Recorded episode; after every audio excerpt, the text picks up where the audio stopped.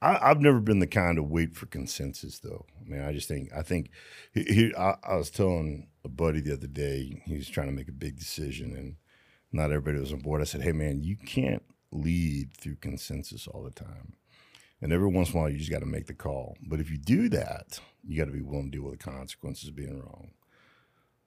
And, and you know, hey, the, what are the consequences of of being wrong here?"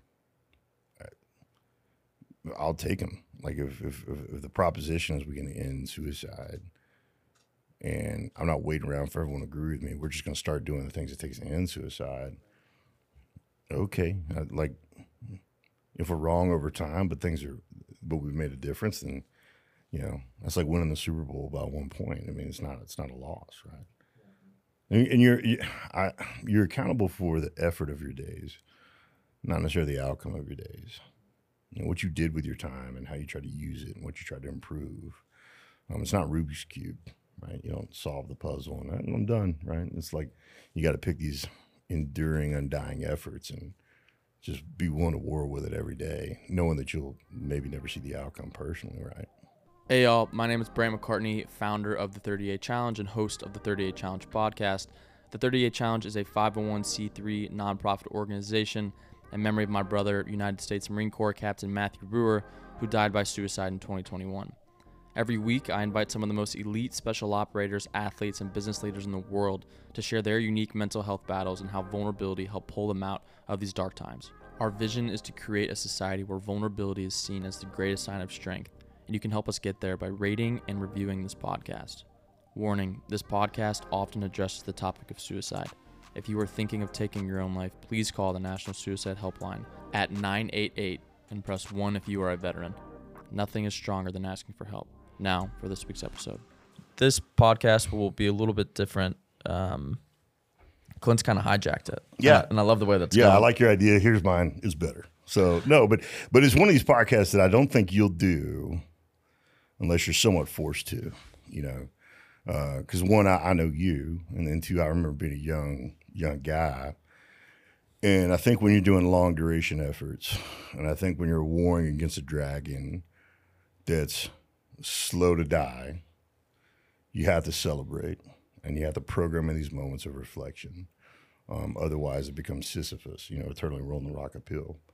And so you had a great idea to have a podcast, and we'll do that. We'll do kind of round with more time, one, yeah, right? yeah.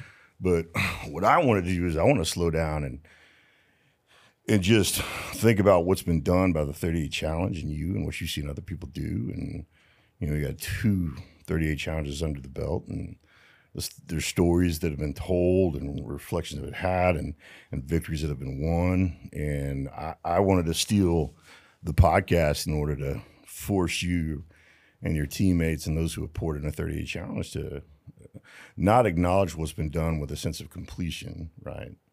Because um, it's not over and and and, and but, but, I do think it's important that um, you're able to. It's what I told you over at TCU. I was like, hey man, you need to find five, seven, ten minutes. Just sit back. Yeah. Look at all this. Don't talk to anyone. Don't let anyone talk to you.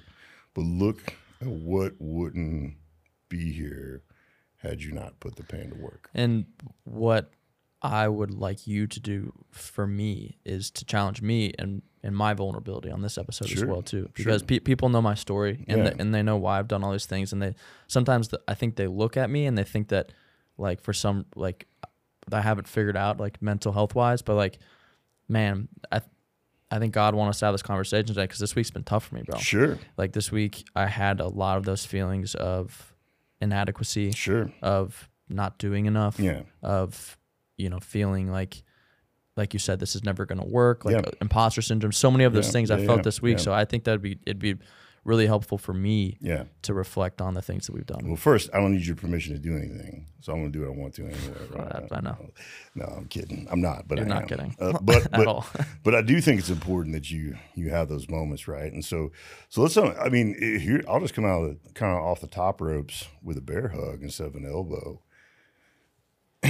and ask you on that day when we sat on my couch up up up in my office, you were at the couch, I was at my desk, and mm-hmm. I remember just looking at you, going, "Hey man, you need to put this pain to work, or it's going to eat you alive," right? And you you said okay, w- w- without any real. Here, here's what you were certain of. You were certain of. I, I know I need to put the pain to work. I know the problem I want to war with, and I know the number 38 is going to be in there somewhere, right?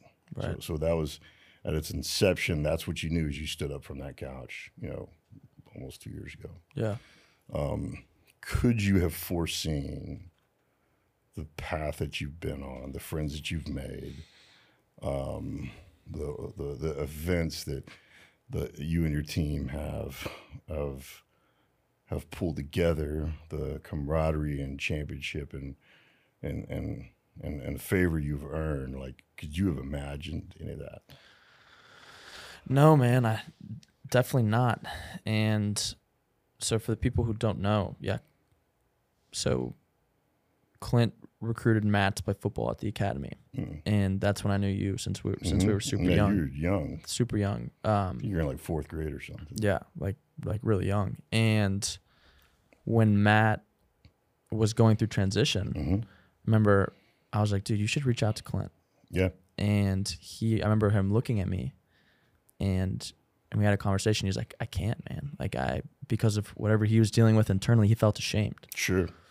And And then you reached out to me. and then I reached out to you and was like and I think when Matt was alive, right? And I yeah, said, Yeah. And then I called Matt. Yeah, And, yeah. and Matt and I were. This was uh, during the New Year, during the Christmas and the New Year. We're going to try to get together, and we talked briefly, and just kind of said, "Hey, man, I know it's tough, and what you're going through. Reinvention's always a son of a gun, right?" And and uh, and um, yeah, and I, you know, I, I, I think all of us have the things we wish we'd done more of or less of, or yeah. you know, I, I wish I would have been more effective in those conversations and more adamant about him coming down and hanging out. But you know, we all have that capacity for revisionist history, right? But right. um, but yeah, so I you know I got to talk to him uh, over the holidays before because of you because you're like, hey, why don't you reach out to Matt, right? Right. And and so once he died, you were the first person who because I was I was at TCU in Fort Worth and I was like, hey man, can I I would love to talk and catch up with you and because I knew that you would be someone who could help me process the things I was I was going through and then we were in that moment where I was on your couch and then you said put this pain to work and next thing you know we're talking about this idea of an exercise Yeah. that raises awareness and commemorates my brother and, and all this stuff and you know asking if if I would envision of any of that to turn into what it is now absolutely not And to, and to be faithful to the scenario, here's kind of you're not wrong, but here's a little bit how it went down. Hey man, are you okay? Yeah, man, I'm okay. Okay, no, you're not. Get over here. All right, I'll come over there. Right? Because we're all expected to say we're okay. That's the knee jerk response to the question. yep But it's impossible to be okay when you're enduring what you're enduring, right? So then you came over and and then yeah, I mean you're laying it all out there, how you feel, how it's going on, what's going on through your head. Would you wish you would have done more of less of this then and then uh it was what was great for me and I said, Hey man, you gotta put this pain to work. Like there was no indecision. There there was no waffling, there was no maybe or I will soon or I'm thinking about it. It was okay, I want to do this in the number 38. I mean, I, I if I recall correctly, I think it was within within that first conversation where the concept of a 38 minute or 38 repetition kind of workout, tribute workout came up. I mean, I, I think you started putting the pain to work in that conversation with some clarity, even in that conversation. Yeah, and then yeah, that's that's exactly how it went down. We started talking about you the Murph challenge and these different these different ways, and it's okay. Oh, well, how can we do something similar, surrounded around mental health, surrounded around And you were asking questions about carry the load, and, and why. And, and one of the things, you know, carry the load has an element of physicality to it because, you, you know, I had a really great friend. Well, Chris Kyle and I were talking one time, and he just started working out again. He was, looks like a savage. And I said, "What are you doing, man? How are you working out so much?" And he goes, "Clint, good pain pushes out bad pain." And I always love that, right? And um, the deliberate imposition of of, of of purposeful pain, like pain that I own, I'm the author of, right?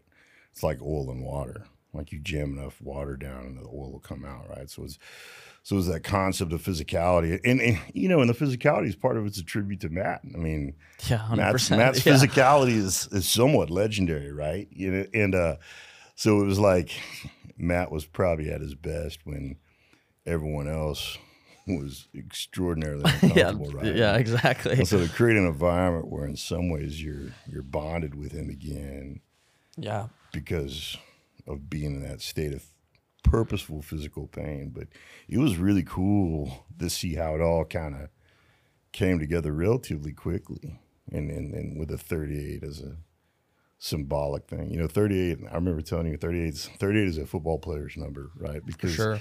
Because it's it's not like 34 Walter Payton, 51 Dick Butkus, you know, 88 Mike Irvin. All those. It's 38. It's like that's a dude who wants to play football so much. Like, man, all we got is 38. Like, I got it. I'll take it. Right. You know. and- Right. I mean, there's some wonderful 38s out there. There's some you know famous ones, and you know Larry Csonka was 39, but 38 is just a guy who loves football's number. He doesn't care what number you give him. That's he just wants to play. And I think if it was any other number, it would not be the third. The thirty-seven challenge doesn't have the same ring to it. no, 30, there's symmetry to it, man. The thing- 39 is too many reps. Yeah, no, hundred percent. Yeah, and and the, and and the beautiful thing, even as we talk about it right now, like there's symmetry to thirty eight. You know, it's it's it, and, and and so it was it was really cool to watch how the thing was kind of coalescing in your head, and then how quickly it was for you to go to the prop. I mean, I watched you in the very early days go from being worried about having you know champions, teammates, advocates Right. to stewarding all the champions, teammates, and advocates. It's the better problem to have. Right. But the way to stewardship stewardship's challenging, right? But mm-hmm. but but it was it was awesome to watch you go from man, how am I going to pull this off to man, what do I do with this amazing person that wants to help and all these other things? So so yeah, I mean, I, I think you'd be it'd be fair for you to um, and I think that's always how you know you're doing something God wants you to do is when when you have these periodic states of seasons of reflection, it's more than you could have ever done on your own, right? And, Oh, 100%. and I think you can sit there very comfortably knowing that this is more than you maybe had imagined.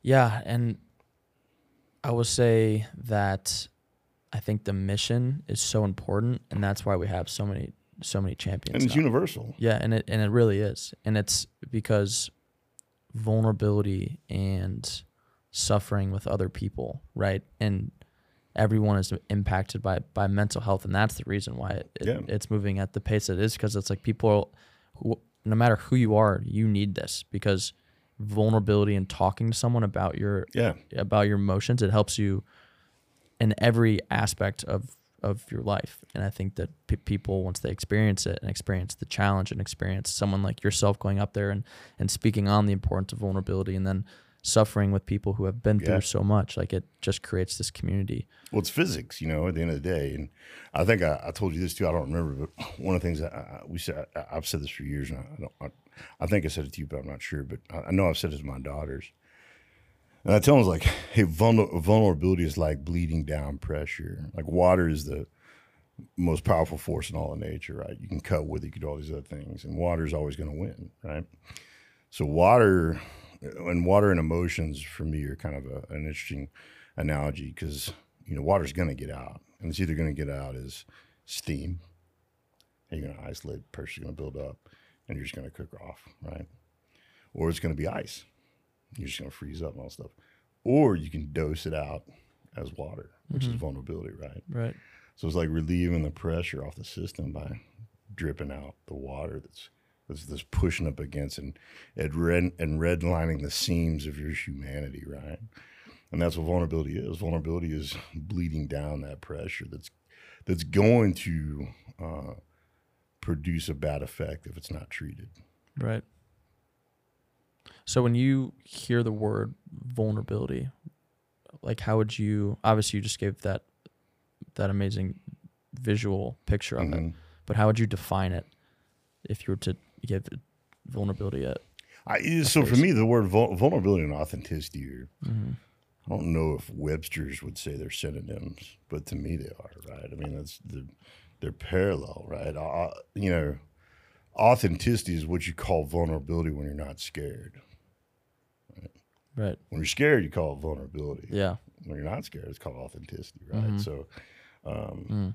I, there may be English professors all across the United States rolling their eyes. Who cares? but- Yeah. yeah, but but but but I mean, at least for me, like it's authenticity and vulnerability are, are synonyms, right? And and again, I again, I'll, I'll just say it again. I, I think authenticity is what you call vulnerability when you're not scared of what other people think as much, right?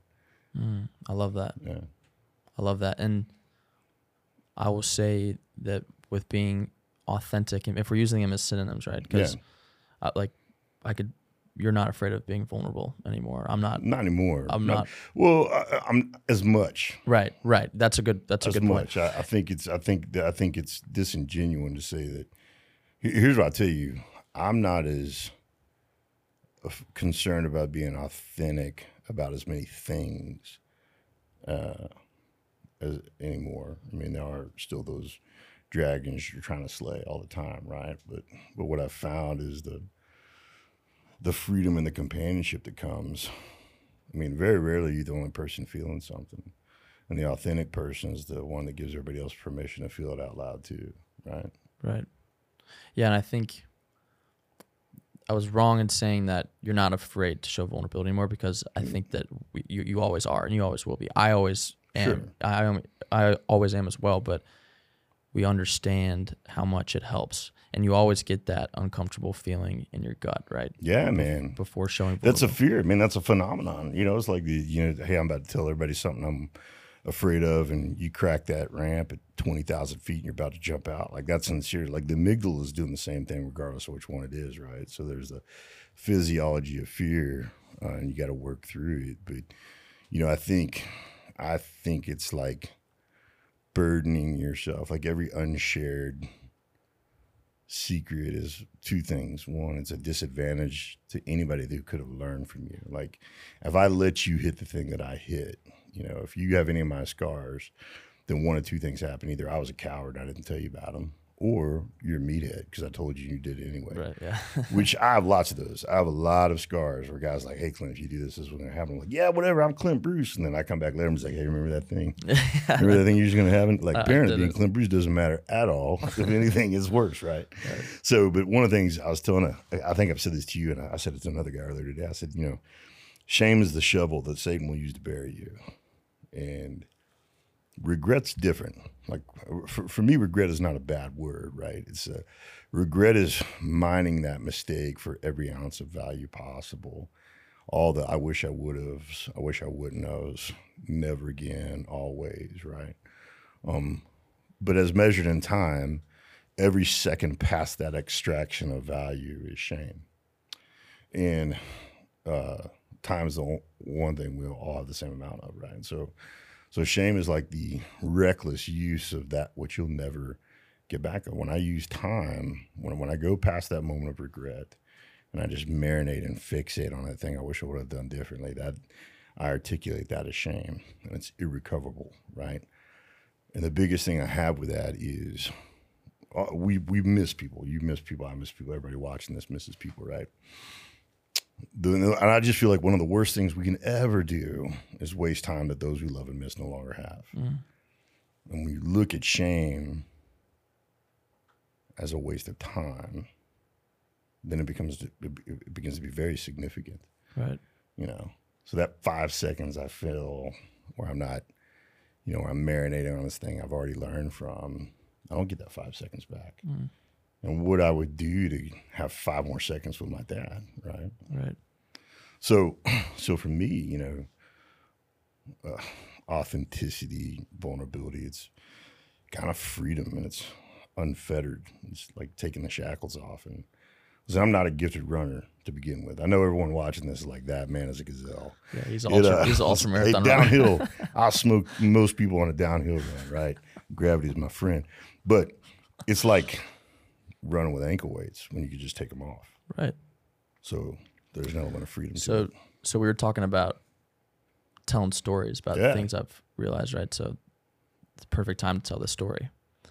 So I was it was like a Tuesday night and it was about seven o'clock and I had a long day, man. Like this last Tuesday night? No, this was a this was A Tuesday night. yeah, this was Got a Tuesday night, but but not long ago at all.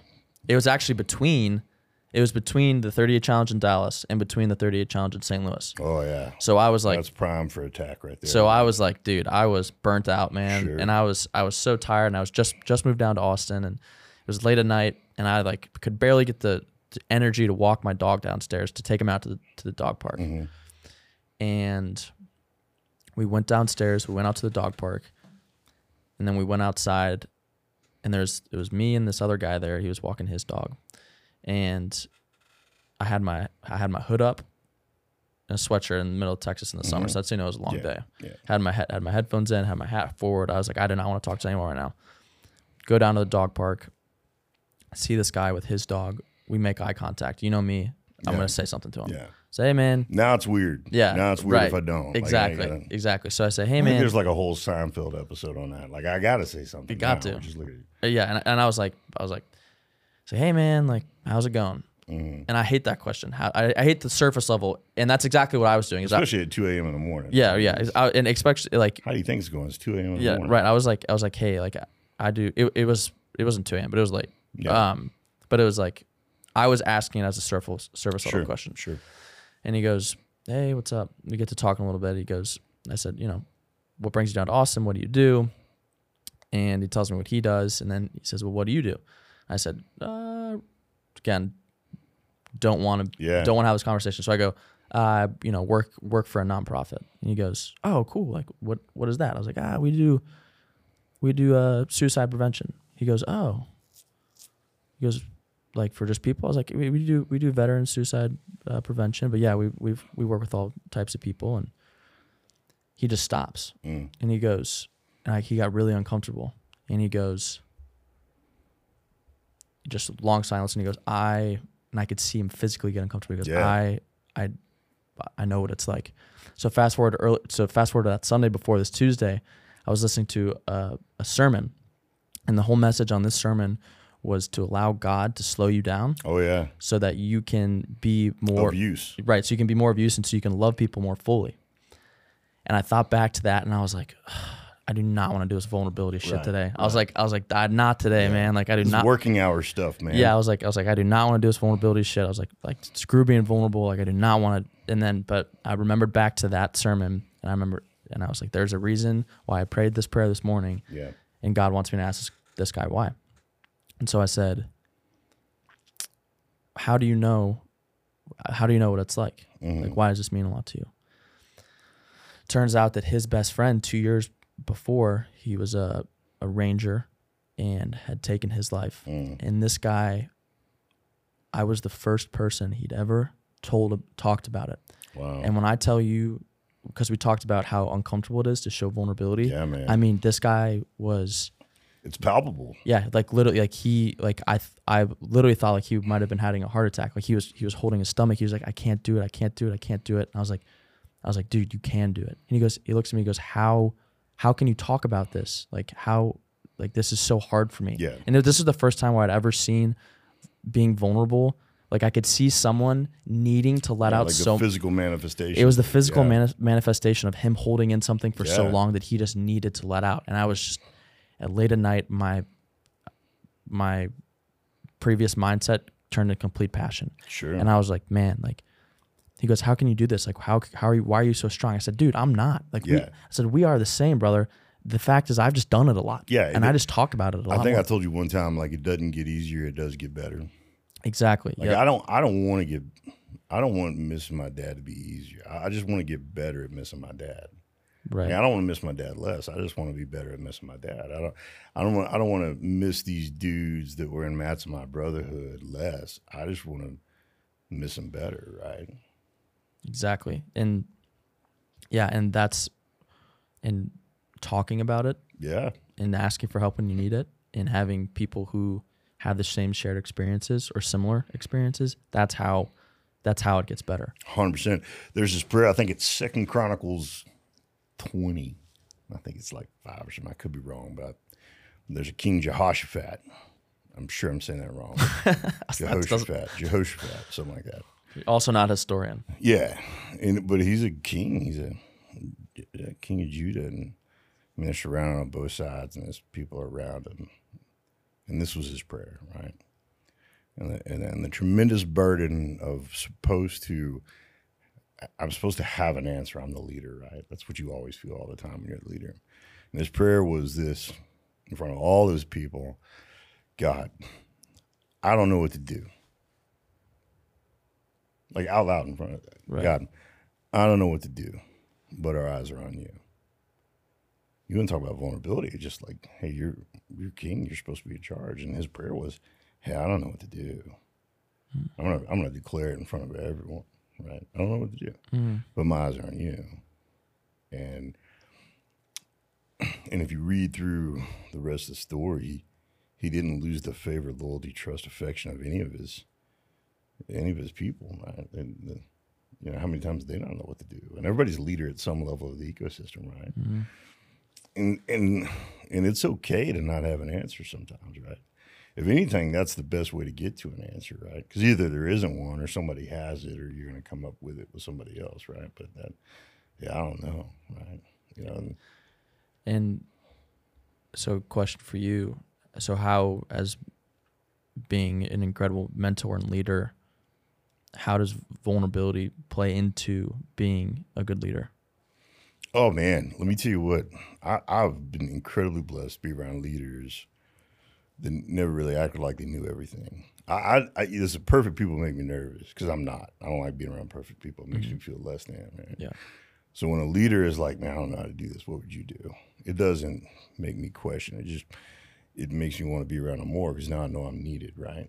So I just as as much as I appreciated the um, uh, humanity of the people that have been around me that I've learned from because you give me permission to be imperfect too. I've I've tried to be that way around other people. I've tried to try to live out loud and and and and, and show the failings in such a way that the person who thinks they're the only one that you know, oh man, Clint Russell's there too. Like, yeah, bro. Like hundred percent. So I, I don't know, man. I just my, my father was like that and the and the leaders and warriors and coaches and athletes I've been around most that that that in my mind have been the most successful in an enduring way. There's a difference between being successful and then being successful in an enduring way when you're successful over and over again. One of the qualities they've always had is humility, authenticity, and curiosity. Right. So it's the hack to sustain performance is humility, authenticity, and curiosity. Right. And I've just never. It's uh, it's just it's um it's one of those behaviors I've seen modeled Right. so consistently and so significantly in the people I admire the most that you got to incorporate into how you do things too. And I think that those those three words talk about synonyms. I think if you add them together, that would be when people think of vulnerability. They, a lot of the times they think of those three words. And if you add them together, I mean, That's that the process. Like it, Right. if we were to do a math equation, which is super scary. If I'm gonna, humility equals vulnerability plus authenticity plus curiosity, right? And you know, it's simple math, but it's it's it, it that's how it, that's what it adds up to when you do those three things, in my experience. right. not exclusively. There's probably some other things there that we're missing, or maybe better ways to describe it. But when you have humil- humility, authenticity, and, and curiosity, one, you're facilitating an environment where people can be vulnerable, and then two, you're you're doing it yourself. Hundred percent. You know, if it's me, it's gonna be simple math, man. It's just Yeah. pluses and minuses. It's the only way to do it. no only way square it. roots, none of the squiggly div- divide things. Right. Yeah. There's an equation that I'm trying to to uh, to figure out, which is like the it's but it's a, along the same path. And it's right now a lot of people view vulnerability equals weakness, right? But that's not the case. So we have to debunk that. So it's or no, sorry, sorry. Yeah, people people They associate vulnerability, vulnerability with weakness. Yeah, so vulnerability equals weakness, right? But what is strength? When I think of strength, I think of protecting, right? You're protecting other people, you're protecting your beliefs, you're protecting your, you know, you're protecting yourself. Yeah. When, when I think of being strong, right? You Well, think about it. If we're doing the word association game, right? Do you think strength and courage are associated with each other? yeah, Strength, courage, right? Yeah. What is courage? It's action in the face of fear. Right. So therefore, the person that doesn't um, act in the face of fear isn't demonstrating courage. Therefore, isn't strong. Exactly. I mean, that's that's courage is action in the face of fear. And then if If you're not doing something because you're afraid of it, it's not courageous. Therefore, it's not strong. correct and showing that act of courage, whether it be seeking help, whether it be admitting that you don't know something, Yeah, whether it be having a hard conversation, that all is courage. it's courage. And if courage, therefore, it's strong. if therefore if vulnerability equals courage, then vulnerability also equals strength. It's a simple math. Boom, we just did it. Just uh, we'll we'll write that on a whiteboard Write it down. and then we'll sell it to mathematicians. Um, I wanted to go back to a point we were talking about. I I don't know if we got it on before we started, but This is when I was yelling Lucas about talking bad about all my yeah, technology in Lucas, here. well, yeah, when Lucas is shitting on all your, uh, I know. gear- gear. I was like, it's Mike, man. Like the voice makes it the mic, not the mic makes the man. Um, but one of the things we talked about, I think I was much ruder than that. Like, as lovingly, I was lovingly like, he yeah we he's he's great at what he does, but um, one of the things we were talking about is the fact that what we're striving towards, this dragon as you call it, mhm. like it's it's not like it's never gonna happen, right? Like there's like Yeah. like we won't live in a it's society. utopia. It's Exactly. Camelot, right? right? Maybe Maybe it's it's it's you know I I think we could give ourselves permission that we could one day end the phenomenon of suicide, right? I think it's encouraging to think that, and and and um, I I I don't think we're wise enough to be able to say it would never happen, right? So good point. Um, but but it is going to be a long duration effort to, to try to get there, right? So, and because it is so, we had to create these moments of reflection and celebration.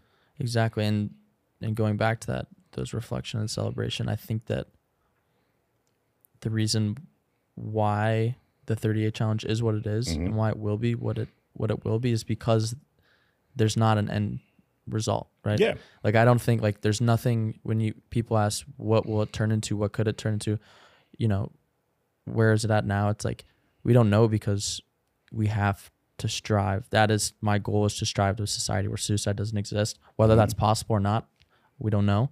But you better believe that every yeah. single day I'm, for I'm those not. ones. I'm not gonna. I'm not gonna cede that ridge line, right? You know, I, Exactly. I'll acknowledge the the the audacity, the endeavor, but you know, you're gonna have to prove to me that we're wrong. But and, and until then, that's the end state. Right. And then a lot of times when people say, you know, I'll tell them about what we do, what our Mhm. mission is Mm-hmm. to eliminate suicide through challenging the stigma associated with showing vulnerability and seeking help.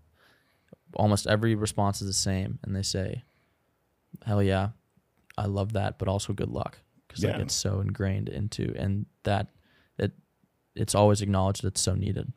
Yeah.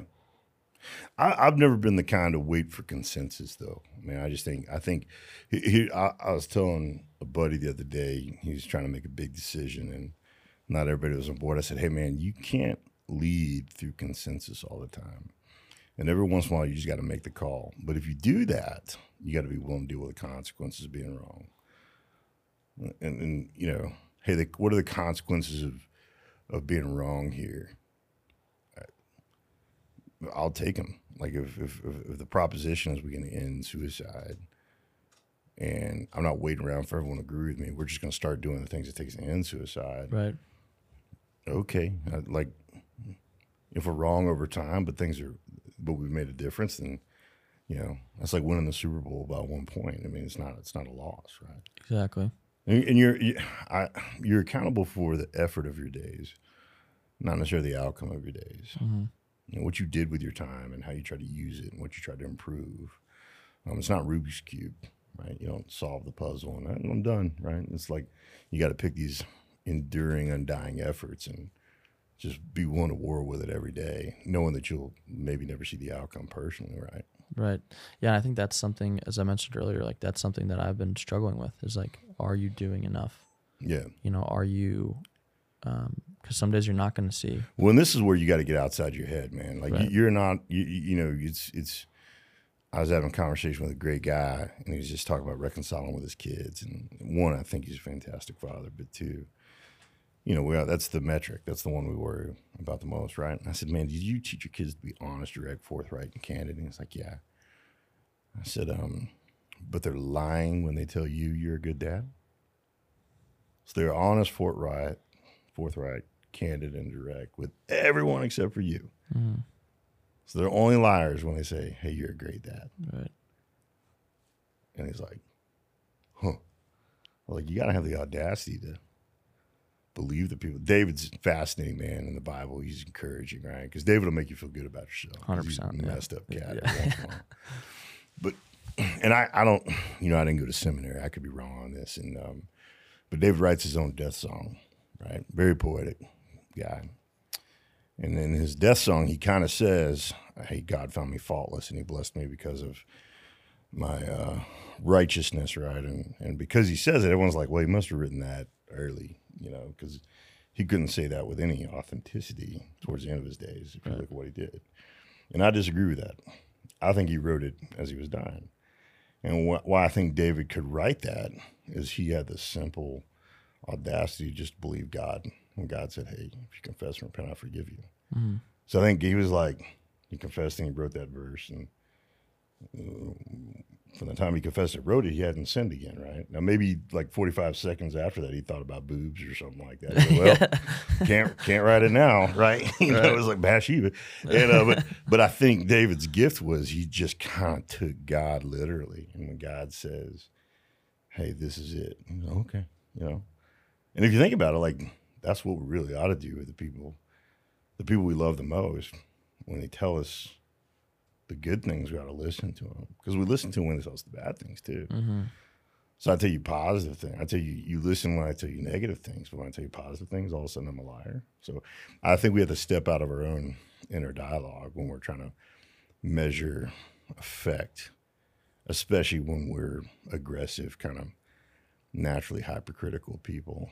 You know, so so I, I think you know have the nerve to believe the people around you when they tell you you're doing a great job. That's a that I love that point, and that's one of the things I struggle with is th- like when see, some people say positive things. Yeah. Uh, that's exactly what I said.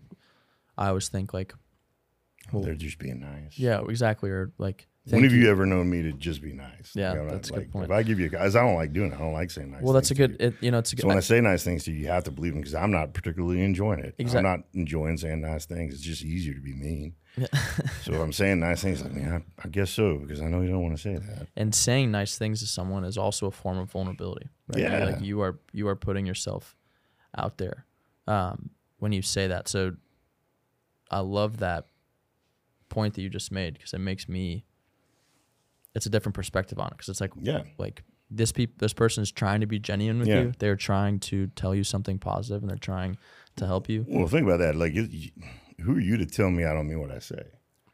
Right? Like, you get pretty indignant when you tell someone and they're like, you know, "Uh, this is my big issue with Amy. I said, you know, baby, you look beautiful. And I said, hey, listen, d- don't argue with me. Like, I- like I don't want to get in debate on whether you're beautiful. And I'm, yeah, but no, just say thank you.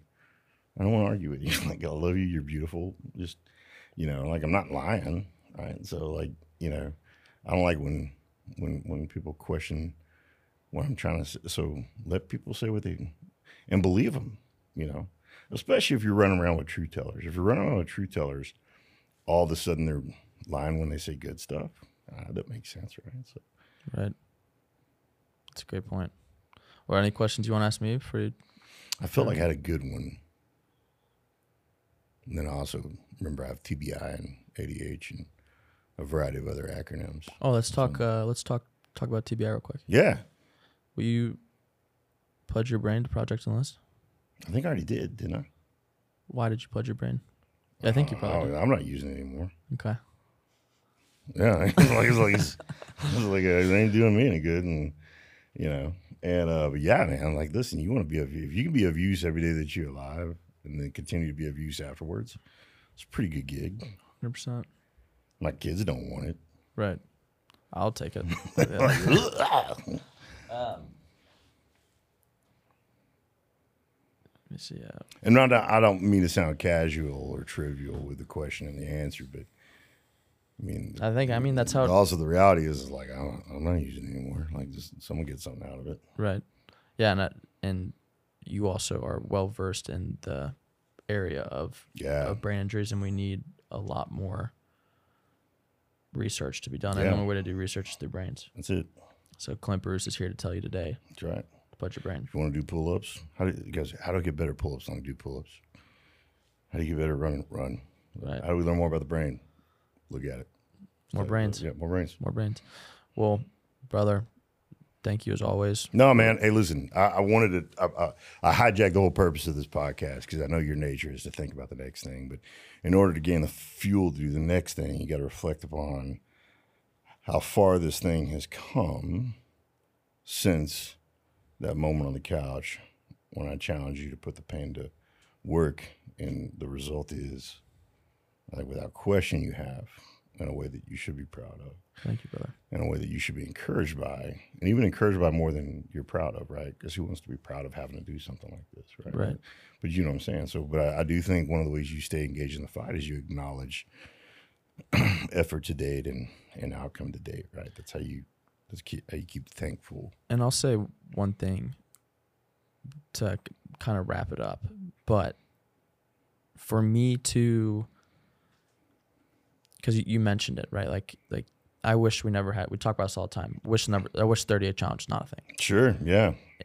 But at the same time, like you have to acknowledge that I've met, like you said, I have stories now of, Yeah. and I've met people and have It'd be impossible for you to feel alone. Right. And it, I am such a better person because of w- the trauma that's been in my life and because mm-hmm. of the 38 challenge. And it has presented me opportunities that I never would have had if my brother didn't die. So when people ask that question, it's so complicated Yeah. because it's like, at like, you're, I'm, you're not thankful. Like, you're not thankful that your brother's gone, but at the same time, you're thankful for the opportunities that his, the man that he was Yeah. and the person that he was presents because it's going to, when I look at the future of the 38 challenge and the amount of people that's mm-hmm. going to impact, I mean, it's like we talked about in the Mm-hmm. Yeah. beginning, he can help so many more people by God's right. side than he can. I like to frame the answer to those questions in reality. So I look at the thing I can do something about and the thing I can't do something about. So I can't do something about the fact that my dad's gone and your brother's gone, right? So I can do something about what I do with those days that I have that they don't, and how I, what I do with that pain. Is it fuel or is it a great excuse for failure? Right? I can do something about that. So I will, f- I will work to feel good about that which I did, that I could do. And all of this started to go back because you asked me how I was doing, and I said I'm doing good, and you said no, you're not, Yeah. and you you forced me to be vulnerable, and you forced me to to confront the issue and to take action on it.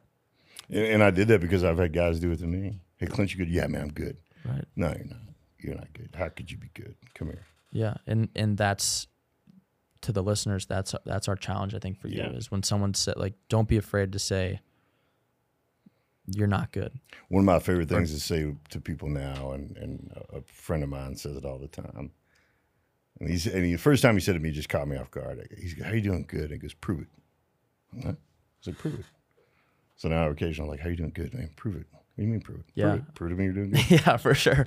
Why like, are you doing good? Why? Yeah, or you know, Okay, hold on. Like, and sometimes you can. You're like, yeah, here's what I'm doing good. Amy, the girls are great. And also, I'm doing good. Okay, cool. I just wasn't doubting you. I was just saying, prove it. Right. And then some, but sometimes it could asking that other question, why are you doing good? Prove it. If you can't prove it, then It you're like, leads to a better conversation. Hey, how'd the game go last night? Good. Prove it. Well, we won. All right. That's fair. Proved it. yeah, yeah, yeah, for sure. But so that I, I think that that's a great point because we need to be more intentional with Yeah. when we ask people how they're Yeah. doing. I see Lucas over here trashing my studio. Just walk around judging stuff. I don't like your fluorescent light bulbs. You know what? You're an elitist. I don't like. Shut up. I'm joking. Lucas is like, who is this? who is No, this? he, Who is this large angry person? trust me, he's he's perfectionist at, awesome. at- yeah at, at- at what he does, and it Hey, annoys is- me all the time too. This is good. I'm proud of you, man. This yeah, is great. I love you, brother. Love you too. It was weird. It was an awkward angle. We pulled it off. Pulled it off. just what we do. All right, Clint Bruce, thank you, brother. Next it, time, man. next time Clint's on, we're gonna be jumping into a uh, deeper. You know, the funny thing is, is I think I already answered the question. Yeah, I think you did too. Yeah, because I mean that, that story doesn't change, and I- I, I was honest the first time, right? Yeah, So true. Well, your wisdom is always appreciated, brother. thanks, man. Of course. Awesome. Cool.